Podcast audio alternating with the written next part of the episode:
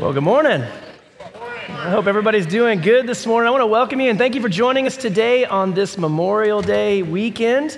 Um, I hope everybody's having a good weekend so far. My name is Scott Veroneau, and I'm the lead pastor here at Community Life, and it is an honor um, to welcome you to church today. Um, I know we've got a bunch that are logging in online and a bunch that are out traveling. Last night was the graduation for all of our high school seniors, and so I'm sure there are parents today just sitting at home crying. Um, no, we pray for them. We love them. A lot of y'all are here today too. So uh, if there's something we can do to stand alongside you and love you well, please just let us know. Um, so, so today's going to be an interesting way to start the service. So for those of you who weren't here last week, um, we're in a series about around the topic of Samuel, 1 Samuel. And so in the sermon last week, uh, one of the points was around Samuel not ever dropping one of the words that God spoke to him. So Samuel was known as a prophet that didn't let any of God's words fall to the ground. And so we talked about different ways that God speaks to us. And, and I made reference to the fact that one of the ways that God speaks to us is through dreams. And I told you that my wife, Tammy, um, is one of those that has dreams.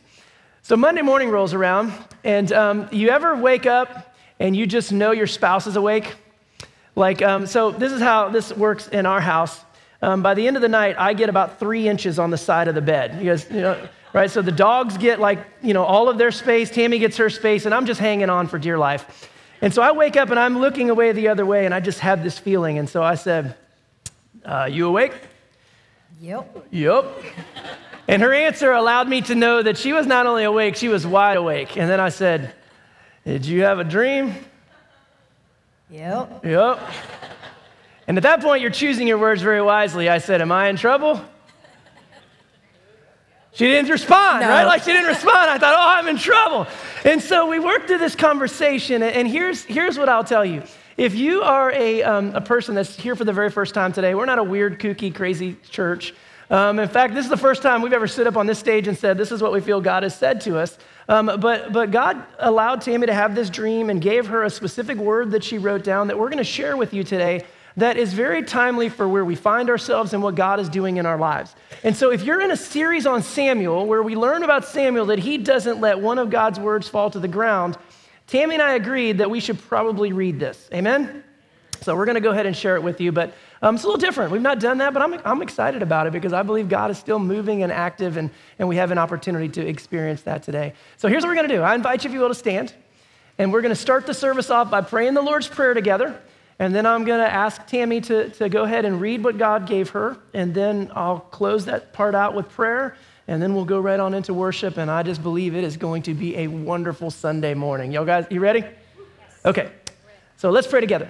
Our Father, who art in heaven, hallowed be thy name. Thy kingdom come, thy will be done on earth as it is in heaven. Give us this day our daily bread and forgive us our trespasses as we forgive those who trespass against us. And lead us not into temptation, but deliver us from evil. For thine is the kingdom, the power, and the glory forever. Amen. It's time. It's time to be open and receptive to me in ways that you've never been before. It's time. It's time for me to move in ways that will bring honor and glory to my name. It's time. Worship is one of the catalysts in which I move. I've been moving through music since the beginning of time. It's time again. You have been comfortable and safe, but trust me with your hearts and lives and watch what I will do. It's time. Heavenly Father, we love you. And God, we're so honored to have the opportunity to, to gather in this space, a space that you've been brooding over.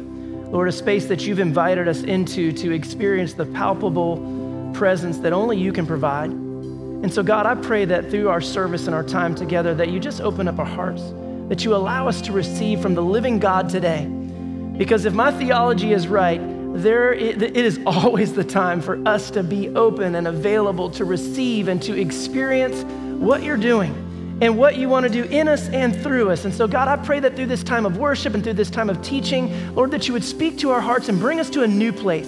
Allow us to experience a move of your spirit, God, that maybe we've not experienced before because we realize and we recognize that there's something you want to do in our lives. And so today, God, we open and avail ourselves to you. All of the concerns that we bring into this place, God, we set them to the side and we just ask that you be God. We love you, we trust you, and it's in Jesus' name we pray.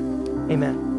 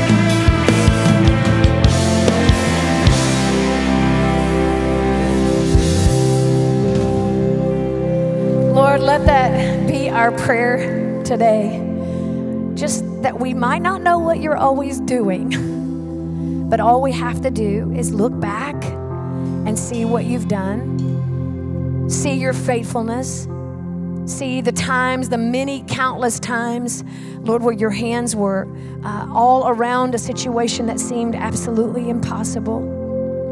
And so this morning, we just bring our openness in just wanting those walls to fall so that your spirit can move in us and through us, just as a church, as the kingdom of God, so that when people step in those back doors, Lord, that they can feel and experience Jesus, that they can be connected to Jesus. We're just pointing them to you, Lord. That's all that it's about today.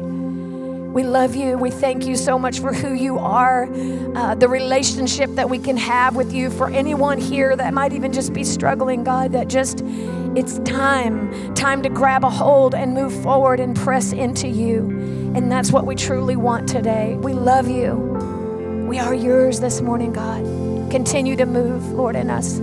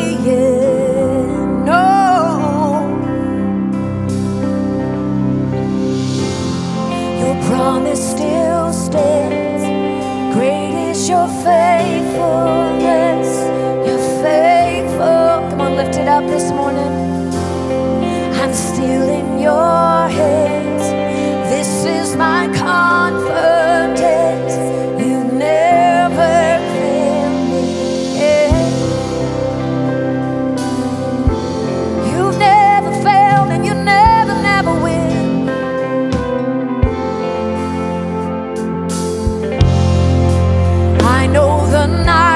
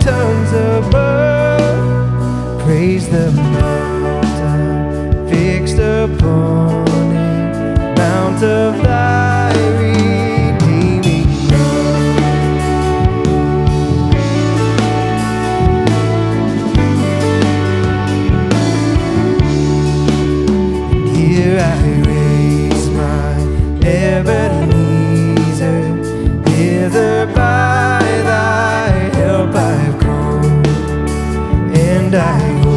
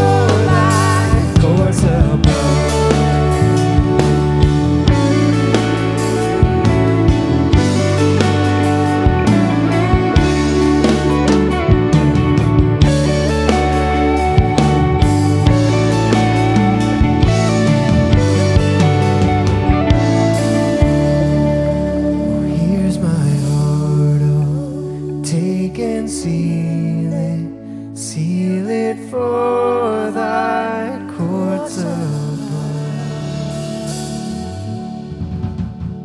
Father God, we thank you. Thank you for your faithfulness to us. That you would allow us to be a part of your plan and your purposes. Even though we are imperfect vessels, you would work your perfect plan through us. God, we thank you for that. We thank you that we can look back on what you have done for us in our lives and, and have that assurance that you are who you say you are and you do what you say you do. God.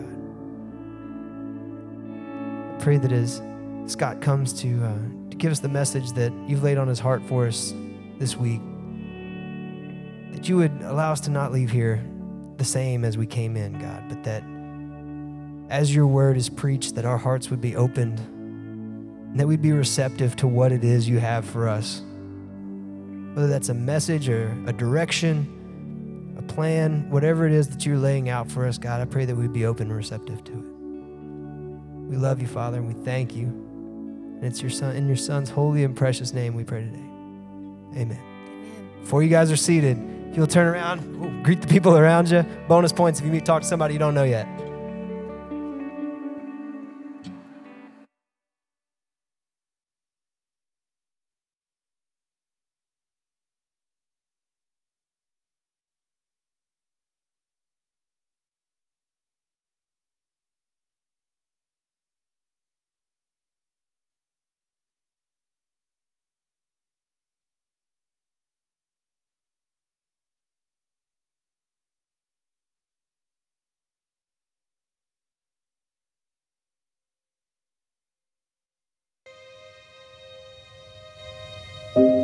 To the brave men and women who stood up for freedom, who answered the call and fought for our nation, who paid the ultimate price and never came back. To the American soldier, we thank you. To the mothers and fathers who raised a hero, to the brothers and sisters with an empty space. To the sons and daughters who have only memories. To the wives and husbands who bear the void with pride. To all who've lost a soldier they love, no gift could repay your sacrifice. No tribute could match our admiration. No word can contain our gratitude. But still, it deserves to be said. We remember you. We salute you. And we honor you today.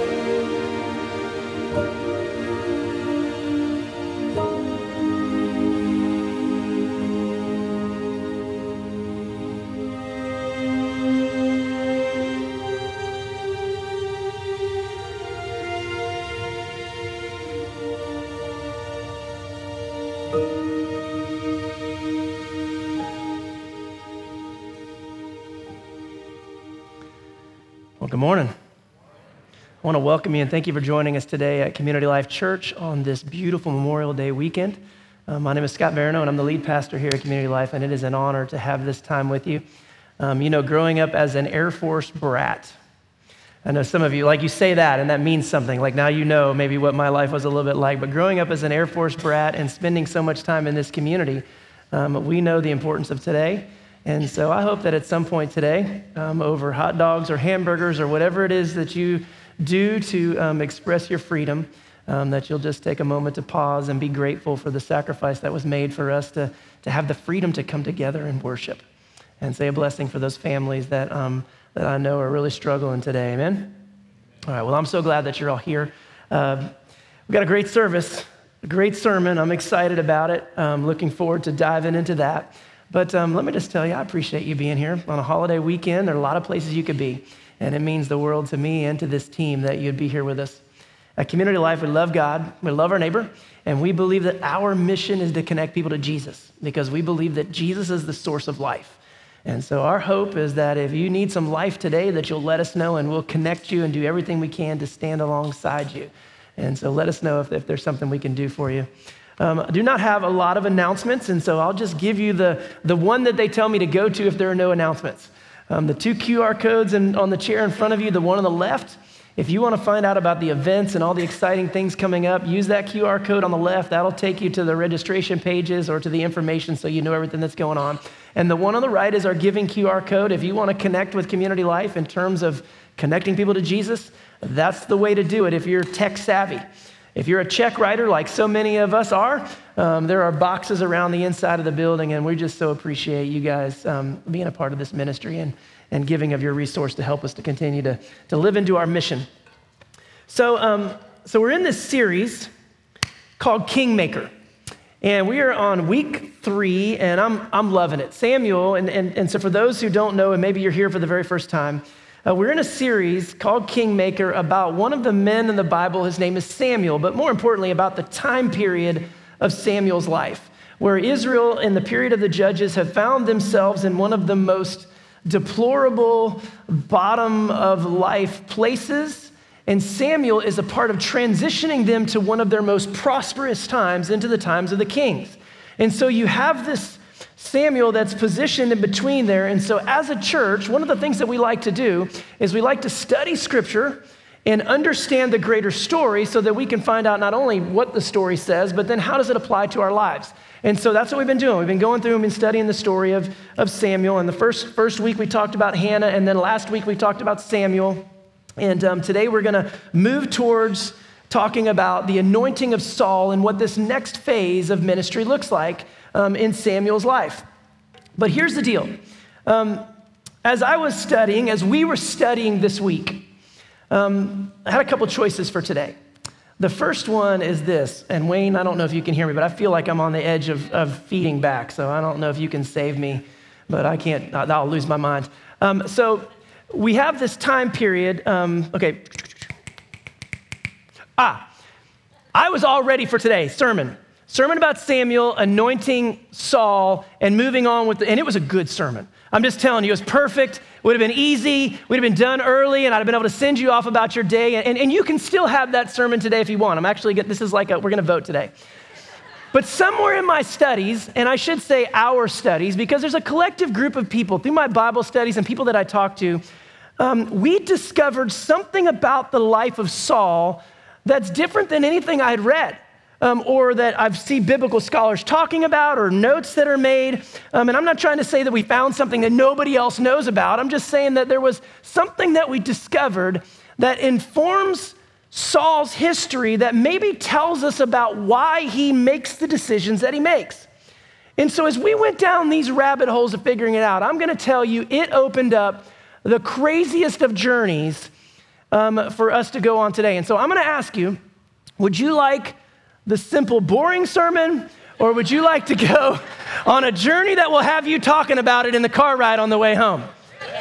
Is that okay? Good. All right. So that's where we're going to go today. If you're not, then I'm sorry. But now here's the deal. I probably should have said this before. Um, I need to give you a warning up front. Um, we're going to cover about 11 chapters of 1 Samuel.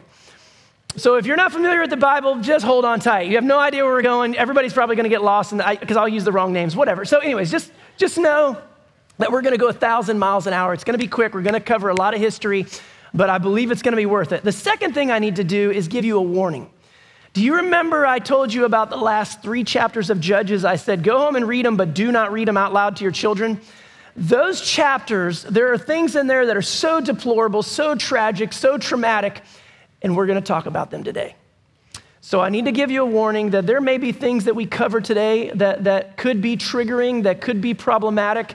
Um, I want you to know they're in Scripture, so it's important for you to know about, but I'm also going to teach them and talk about them to the best of my ability in ways that will be appropriate for mixed ears, okay? Does that work for everybody? So I'm going to try and cover them in a way that, that you can hear them, understand what's being said, but, under, but, but kind of pull it all together.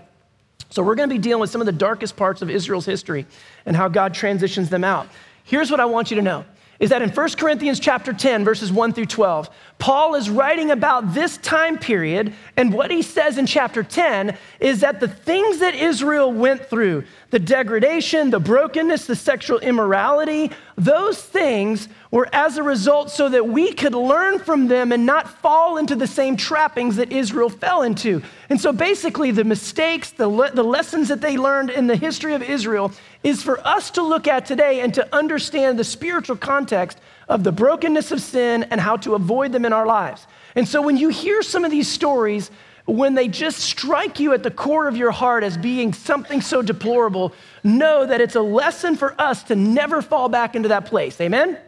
So that's maybe one of the ways that you can hold the sermon today and, and try and wrestle through it. So um, uh, if you're ready or not, we're going to do this. Um, we're just going to run through. First part of the sermon, I'm going to catch you up from chapter three until we're introduced to Saul. Then I'm going to tell you the story of Saul, and then we're going to circle back around to the end of Judges and connect it all together, and then send you out to go grill hot dogs. So here we go. So we ended chapter. We started off with the story of Hannah, and then last week we ended chapter three um, with two important things. Number one, Samuel is now recognized as hearing the voice of God and not allowing one single word that God says to fall to the ground. So he's recognized as a prophet as a ver- at a very young age. And the first prophecy that he hears is how God is going to judge Eli, who's the high priest at the time, because of the wickedness of his sons, and Eli didn't deal with them. And so we leave chapter three knowing those two things, and we move into chapter four. And so in chapter four, we meet this group of people called the Philistines. Now, the Philistines are the arch nemesis of Israel during this time and all the way through the time of David and into the, time, the period of the kings. Um, if you don't know who the Philistines are, you more than likely have heard the story of David and Goliath.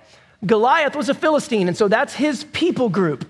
Um, they were uh, people that were um, that lived over on the Mediterranean Sea, and they, they were seafaring people. That's the word I could not come up with in, in the first service. They were seafaring people, and these were the enemies of Israel. So they attack Israel, they kill 4,000 Israelites, and Israel freaks out. Israel says, Well, we can't beat them, so we have to do what we've always learned to do, and that is to go get the ark of the Lord and to bring it out into battle. And surely, if we have the ark with us, then God will give us victory. Now, here's the problem God didn't tell them to do that. They just learned somehow this is how far that they had fallen. For them, the ark had become like a talisman, that if they brought it into battle, that surely God would let them win. And so they, they, they, they got past not even listening to God, they just decided to do whatever they wanted to do. Now, for those of you who are new to church and new to reading the Bible, let me talk about the ark for just a moment. The ark was probably the most significant religious uh, um, item in Israel's history. Here's a picture of it. Um, it's a wooden box that's covered in gold. And inside the ark, there are three particular things. Number one, the tablets that Moses wrote the Ten Commandments on. Number two, the uh, Aaron, who is the first high priest, his rod that he used during his time of ministry is in there. And number three, a golden jar of manna that God fed the Israelites from heaven. Those things were in there, and God used that ark from time to time whenever they would go out to battle to lead them to victory. And so I kind of explained to you that Israel had gotten that backwards now. So they bring the ark out. They send Eli's sons to go get the ark. They bring it out into battle, and the Philistines hear about it. Now, here's the interesting thing about the Philistines they heard the stories of what happened in Egypt, and they're afraid of this God. But what it does is it gave them a resolve. Now they know they have to fight stronger. So the Philistines attack the Israelites and they wipe out their army and they take the ark of the Lord captive. Um, both of Eli's sons are killed. Word gets back to Eli. He hears about it. He falls over in his chair and he dies, which fulfills the prophecy that God was spoken to. God spoke over him in chapter three. But now the ark of the Lord is in the hands of the Philistines. That ends chapter four. Then we move into chapter five, and all of these things I'm about to tell you lands in about a seventh month period of time. So the Philistines, I told you there are people that live over on the western coast of Israel on the Mediterranean Sea. They had a god that they worshiped, and this god's name was Dagon. And here we have a, a, an artist rendering of Dagon.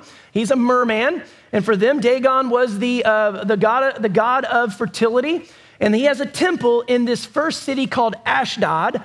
And so they take the ark of the Lord and they stick it in the temple of, Ash, of, uh, of Dagon as a spoil of war.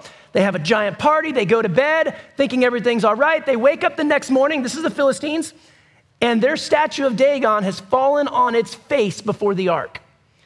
And so they're like, hmm, that's strange. Maybe a strong wind. So they prop it back up. They live out their day, they get back up the next morning, and now the statue has fallen over and its head is severed, its hands are severed, and just the torso is now laying as if worshiping God. And the people are like, this can't be good. Over the next few months, the people of Ashdod start breaking out with crazy tumors all over the place until finally they decided, you know what? we don't want this ark anymore, right? I don't know how it took them months to decide that, but they're like, you know, it's good. Let's move it over to our, our buddy's city. So they move it over to Gath, which is where Goliath is from. Same story happens there, takes them a few months. They're all breaking out with tumors, and they're like, yep, we don't want it either. So they move it on to Ekron, which is one of the three of their five cities. Same thing happens there until finally they decide, we're sending this thing back right? It's amazing. It took them seven months to make that decision. So they get, they talk to some, some people to figure out what's going on. They get some oxen, they get a cart, they put it on there, they put a bunch of gold, and they turn them loose. And you know what? That oxen brought that thing right back to Israel. So God brought it right back in. But interesting fact for all my biblical nerds out there Israel gets the ark, but they don't bring it back into the center of worship. They leave it out at someone's farm. I don't know what you would call it, their land and they appoint a priest, Eleazar, to go and to care for the ark, but the ark is not brought back into focus in the life of Israel until David becomes king. So now the ark is there. The chapter then shifts over to Samuel. And Samuel now finds himself as the judge of Israel. And he's a great judge, making wise decisions. He's calling everybody together and um, he's working through all the different scenarios they have. And the chapter ends. Um, oh, no. Oh, no, this is good. I almost forgot this. Um, so, so the Philistines attack the Israelites. They come to and they set up and they're about to battle them. And Samuel, they don't have an army. And so Samuel cries out to God, and God hears his cry, and he takes the army of the Philistines, confuses them. They fight against themselves, and they beat themselves up. Israel sees this happen, and check this out. This is a cool thing for you to know. Israel sees this happen. Samuel goes and takes a giant boulder and he sets it up high where everyone can see it, and he names that boulder Ebenezer. Therefore, I raise an Ebenezer. The hymn that you guys just sang, that's the chapter that that song comes from. That word Ebenezer means God is my defender. And so it allows you to know that God defended them. They didn't even have to raise a hand. And so you go through that time period. Samuel's seen as a judge in Israel, wonderful man. You come to the end of whatever chapter that was. Um, let's say that was the end of chapter seven. Samuel's a great judge. We get into chapter 8. Starts off with the fact that Samuel's old. He doesn't want to do this anymore. And so he appoints his children to be judges in Israel. Here's the problem Samuel's children are just as bad as Eli's children. And so Israel's like, we don't want these scoundrels leading us. So they come back to Samuel and they say, Get these guys out of here. We want a king. And Samuel is so offended by this. He's like, How dare you ask for a king? God has led you all this way. Who do you think you are asking for a king? And so Samuel goes back and he prays to God and he says, I can't believe these people have rejected me in this way. And God says, Oh, no, no, no. They've not rejected you, they've rejected me. And so, Samuel, here's what I want you to do go back to Israel and tell them this. And so, at the end of chapter eight, he goes back and he says, Here's what you need to know. If you want a king, you're going to get a king but he's going to tax you. He's going to take your daughters and make them work in the palace. He's going to take your sons, he's going to put them into war. He's going to take your land, he's going to take your food, he's going to take all of these different things. You don't want a king. And they're like, oh, no, no, no. Yeah, we want a king. And he says, okay, then you're going to get a king. Chapter 9. Now, this is where that simple sermon would have started, okay? So, chapter 9, this is where we have the encounter between Saul and Samuel, and this story blows me away because it just seems so random. So it starts off with verses one and two, and I want to read them for you so you hear how Saul is described. It says, There was a man of Benjamin, remember that, whose name was Kish, son of Abiel, son of Zeror, son of Bechorath, son of Aphiah, a Benjamite, a man of wealth. Verse two, he had a son whose name was Saul a handsome young man. There was not a man among the people of Israel more handsome than he. He stood head and shoulders above everyone else. And so, what scripture does is, is oftentimes, whenever you hear a description of Saul, is scripture tells us how much Saul looks the part of being a king. It just tells us over and over and over and over again. So, we're introduced to him in the beginning of chapter 9, but then chapter 9 goes in a weird direction. And what I want you to hear is that Saul doesn't go out looking for an encounter with God. Saul is not even thinking about God. In the beginning of chapter 9, do you know what Saul is doing? He's looking for his lost donkeys, which is something we all do from time to time, right? I mean, we all are looking for our donkeys. And so his father's donkeys are lost, and he has to go out and look for them. And so his dad sends with him some young man that's going to go with him. And the story just meanders. They go here, they go there, they go everywhere. And then finally, they're running out of supplies. And Saul says this really interesting line. He says, um, It's time for us to go back as we run out of supplies because eventually my father is going to no longer worry about the donkeys, but he's going to start worrying about us. And the young man says to him, Well, I've got an idea. We're close to a location where there is a known seer or prophet of the Lord that is known to hear God so well that not one of his words fall to the ground. And Saul says this, and this makes me laugh. Yeah, but I don't have any money. So I don't, that's another sermon, but I guess, I guess back then you had to put money into the prophet and the prophet gave you, I don't know what that means. We can deal with that at another point. But he's like, I have any money. And the young guy says, I've got some silver, let's go. And so they go to meet them in this town. The story shifts over to Samuel, the prophet. And we find that Samuel's telling us the story of how God showed up earlier in the day and let him know that he would be running into Saul and that this would be the one that he was going to anoint for king. Do you see the randomness of the story? Saul doesn't even know what he's headed for.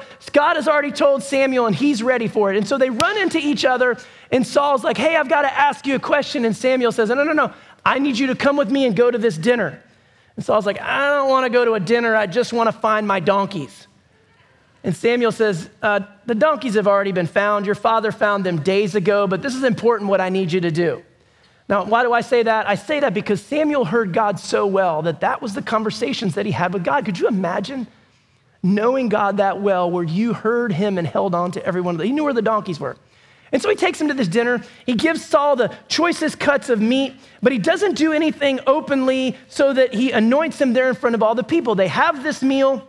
When the meal's over, Samuel sends the young man and, the, and, and some folks on ahead of him and then anoints Saul and says, Here's how you're gonna know that this is true. You're gonna encounter all of these different people along the way a guy with three goats, a person that does this, a person does this, and it's gonna confirm what just happened in your life. And guess what? All of those things happen, which moves us to chapter 10. And here's what happens in chapter 10 the official anointing party. And so in that time, they would, uh, they would, um, decide what to do by God um, through casting lots. Could have been throwing dice, it could have been drawing straws. They had a way to be able to do this that allowed them to determine the heart and the will of God. And so Samuel calls all of Israel together in um, Mizpah. They all gather, and he says, I told you you didn't want a king, but you told me you wanted a king. And so since you asked for it, now you're going to get it. And they cast lots, and the tribe of Benjamin was chosen. And then they cast lots, and the tribe uh, and the family of Saul was chosen. And then they cast lots, and Saul's name was chosen. Yay, Saul's anointed, right? No. Guess who's not there? Saul doesn't want to be king. He has no desire to be king. And so Samuel's like, Where is this guy? He prays, and God says, He's hiding in the baggage. Not a great start as the king of Israel, right? So the reluctant king. And so they go and they find him and they bring him out. Samuel anoints him in the presence of all Israel. Now, that one moment causes some consternation for Israel. Because Israel, some of the people are like, look at him, he's head and shoulders above everybody else. That's exactly what we want as a king. But some people are like, why would we want this guy who's hiding? Doesn't seem like somebody that we want to be king. But that's where the story ends, unresolved. And we move into chapter 11. You guys ready for the crazy stuff? Okay, so if you can hold all that and you're with me right now, then you, you get extra Jesus dollars. So here we go. 1 Samuel chapter 11. It says about a month later. So Samuel's been anointed, I mean, Saul's been anointed, and Samuel's gone back to his town. About a month later, Nahash the Ammonite, this is a foreign king, not Israel, went up and besieged, remember this name, Jabesh Gilead. And all the men of Jabesh said to Nahash, Make a treaty with us and we will serve you. But Nahash the Ammonite said to them, On this condition I will make a treaty with you, namely that I gouge out everyone's right eye and thus put disgrace upon all Israel. Why would it be important to gouge out the right eye of all of, the, of those that are there? So they can't fight. It minimizes their ability to be able to fight back. And so this person made this decision. If you read on through the next two verses, they cry out. Of course, they don't want to do this, and so they cry out, and word starts to spread around Israel. We're going to pick up in verse 4. When the messengers came to Gibeah of Saul, Gibeah is the town that Saul lives in, They reported the matter in the hearing of the people, and all the people wept out loud. Now, Saul was coming from the field behind the oxen. I guess it wasn't really good to be king at the time because you still have to plow your own fields. Isn't that interesting? So, even though he was anointed king, he's still plowing the fields. And so he's coming up out of the field behind the oxen, and Saul said, What is the matter with the people that they are weeping? So they told him the message from the inhabitants of Jabesh, Gilead, verse 6. And the Spirit of God came upon Saul in power when he heard these words, and his anger was greatly kindled. Now I'm going to paraphrase for you the rest of it. Here's what Saul does he hears what that king is doing to Jabesh Gilead. He is angry about it. The Spirit of God falls on him. He takes the oxen and he, um, he cuts them up as a sacrifice and he sends them out to all 12 tribes. And he says, If you do not respond and come to the defense of Jabesh Gilead, then the same thing will happen to all of your oxen. And guess what?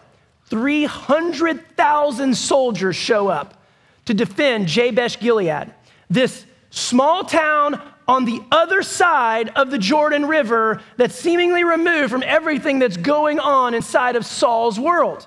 300,000 people show up, they go to battle against Nahash, they destroy him. There's this amazing victory that happens, and all of Israel is now united behind Saul. And you see God taking this horrible nation that had fallen into, fallen into so much depravity, and he starts to rally them and move them and transition them towards what may be their most prosperous time, the period of the kings, through this one decision that Saul makes we see all of that stuff start to come about. Okay? And so that's where I would have ended the sermon and said, What does this tell us? Like, what can we can learn from it? Here's where the crazy stuff comes in. And so I'm just going to go ahead and give you your warning right now that um, we're going to go south. And I'm going to start by asking you a question What is it about Jabesh Gilead that would have gotten Saul's attention? He, he's not from there that we know of. He's, um, it's, a, it's a small town that's in the tribe of Ephraim on the other side of the Jordan River. So, so what, what happened? And so through our studies this week, we found some connections for Paul, uh, excuse me, for Saul uh, to this point. Well, I'm still on page one of my notes. That's, that's a problem. Um, we find this story. And so I'm going to go back and I'm going to paraphrase for you what happens in Judges chapter, chapters 19 through 21. So two generations before Saul is born. There's a priest in Israel, and he's traveling with his concubine wife. And it's getting dark, and they decide to stop and stay in the town of Gibeah, what would eventually be Saul's hometown. And there's an old man that's there that takes them in because he's afraid for them to sleep out on the streets. And as they're staying in the house of this elderly man, the, the people from the tribe of Benjamin, described as evil, deplorable people, is the way scripture deals with this, surround the house and demand that the old man release the priest to them for them to uh, take advantage of. I'm putting that in the, in the lightest terms I possibly can. The elderly man says, Please, please, please, no, don't do this, don't bring this disrespect. And he makes the decision to give them the concubine wife. They take her, they abuse her, they rape her, and they leave her for dead. The next morning, the priest wakes up and he finds his wife dead. He puts her on the back of his donkey, he takes her back home. Now, listen to this because here's your connections in the story. He, he uh, dismembers her, mails her to the 12 tribes, and says, If you don't come to this defense because of this horrible nature, then God will deal with you ever so severely. And the tribes of Israel show up to attack one of their own tribes, the tribe of Benjamin, to bring about justice for what took place. And so Israel goes to battle against Benjamin. And in this back and forth, there's, there's a couple chapters about this. But here's what you need to know in the battles, they almost bring Benjamin to the, to the place of extinction.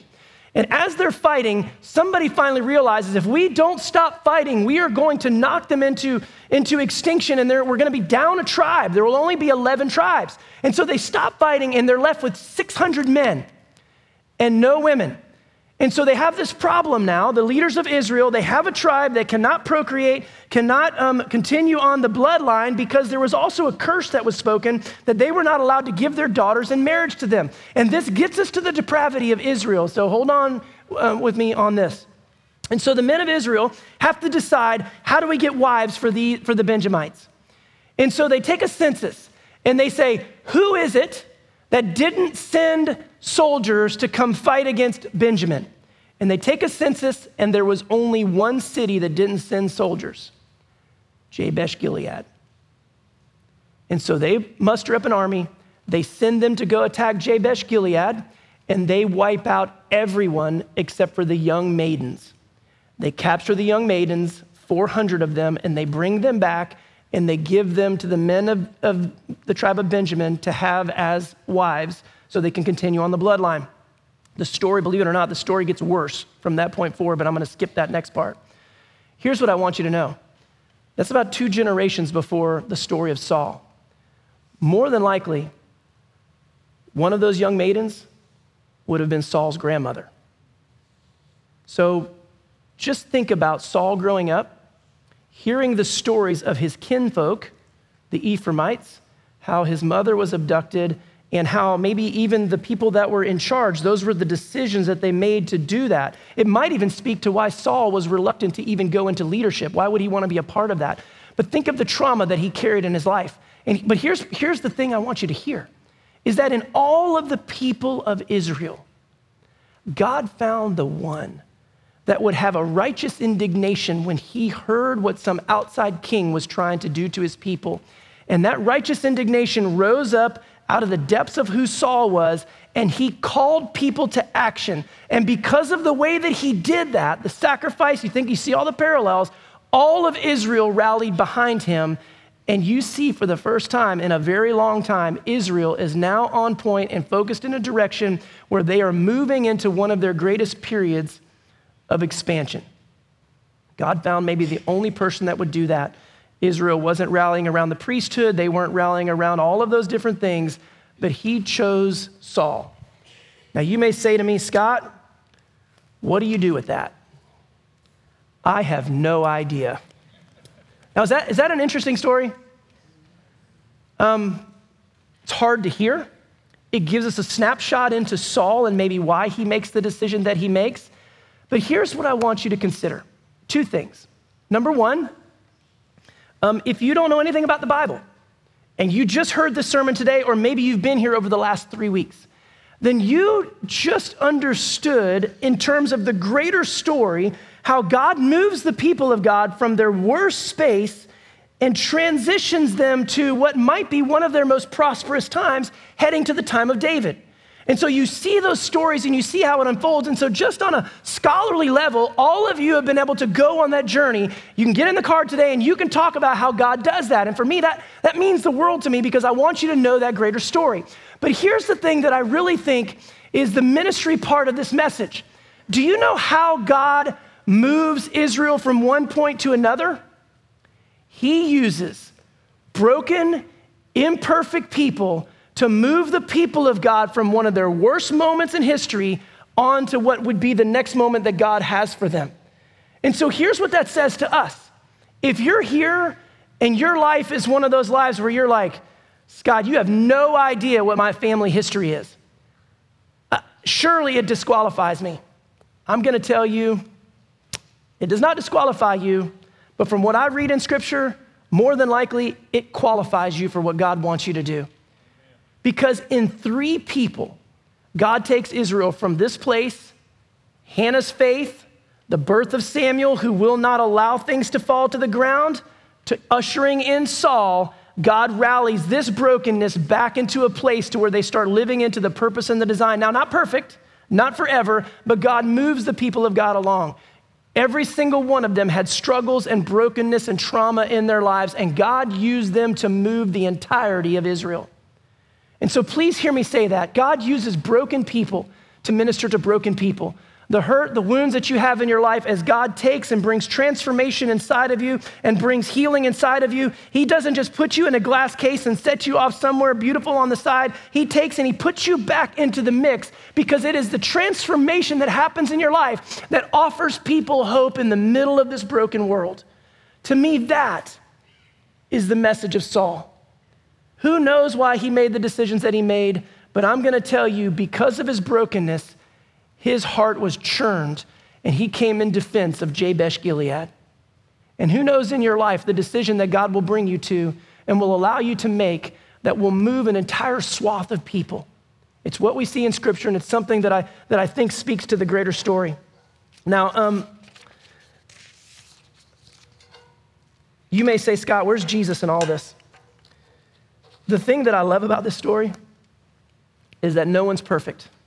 If you went back all the way to Aaron, the priest, Aaron's priesthood changes, Eli's priesthood changes, Samuel's priesthood, he's got sons that aren't living into the purpose and the design that he was supposed to live into. You get into the kingdom of Saul, Saul makes his mistakes. Get into the kingdom of David, David makes his mistakes. All of them are imperfect all along the way. But here's the beautiful part of the whole story is that God knew that. That God knew that, but God never wiped them out and got rid of them. He continued to draw them along until ultimately he could bring the only one that would bring about the healing and the redemption, and that only one that would be the perfect priest would be Jesus. And so, inside of all of this, as good as you see Samuel, and as good as you see Hannah, and as good as you see Saul in their best moments, they were all still broken individuals and they needed a redeemer, which God ultimately brought out later on down the road. And so, my hope today is if you find yourself as a broken person, and if you find yourself as a person that's got it all put together, let's avoid the nightmare of where Israel is, but let's see the love of God that draws us into a relationship and uses our brokenness to change this world. Amen? Will you pray with me? Heavenly Father, we love you. God, and I'm so grateful for, for studying Scripture. Lord, and as weird as it is to cover these stories that just make our ears tingle and we, we stress over the way we're going to talk about them, but God, it's, it's so beautiful how you take these messages and you use them to remind us of a God of grace and a God of mercy. And so, Lord, I pray for each and every person that's here today that God, we would never disqualify ourselves, but we would allow you to qualify us. That God, you would take those hurts, you'd take that trauma, you'd take that brokenness, and you would use it for your glory that you would use it to grow kingdom and change hearts and change lives. Position us as such a way, even in our brokenness, knowing that we're not going to get it right going forward. God, we yield ourselves to you. And for those who maybe have never opened up their hearts to believe in Jesus, God, I pray that today would be the day. That through that life that was given for us, we can find redemption for our souls and a full connection back to the heart of God as we open up and as we choose to believe. God, we love you. We trust you. And it's in the name of your son, Jesus, we pray. Amen. Now, I invite you, if you will, to stand. And I, I, I encourage you, if you would, if you feel so inclined, to, to sing along with the band as they play this final song. I'll be on the right or the left down here. Um, if you want someone to pray for you, and Addie will be over here on this side. And we'd be honored to be able to do that with you this morning.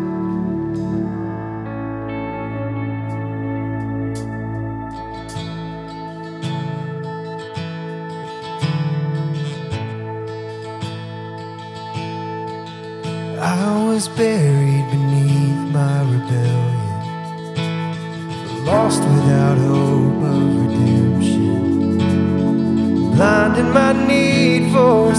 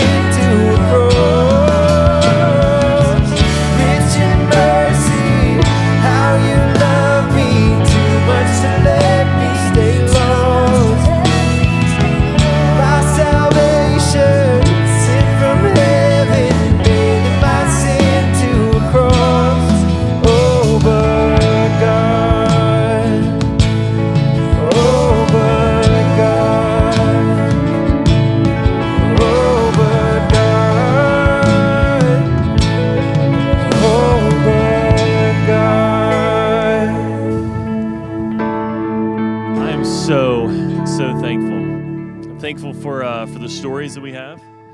I'm thankful for. Uh, try this one. All right, there we go. I'm so thankful uh, this morning. I'm thankful for uh, for for my story, for the challenges, the struggles, the failures, uh, the faults that I've certainly had in my life. And I love the fact that we are a church, that you are a people who uh, who celebrate along with us. They break our hearts. Those moments change us forever. A lot of times we never see them coming, but we are the church who, uh, who doesn't hide, who doesn't discount, who uses those things to help connect other people to Jesus. And I'm so thankful uh, to be a part of that.